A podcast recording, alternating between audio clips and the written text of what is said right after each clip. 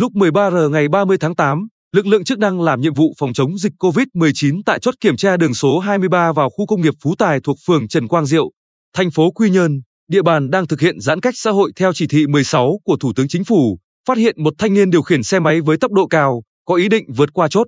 Công an phường triển khai các biện pháp nghiệp vụ ngăn chặn đối tượng này.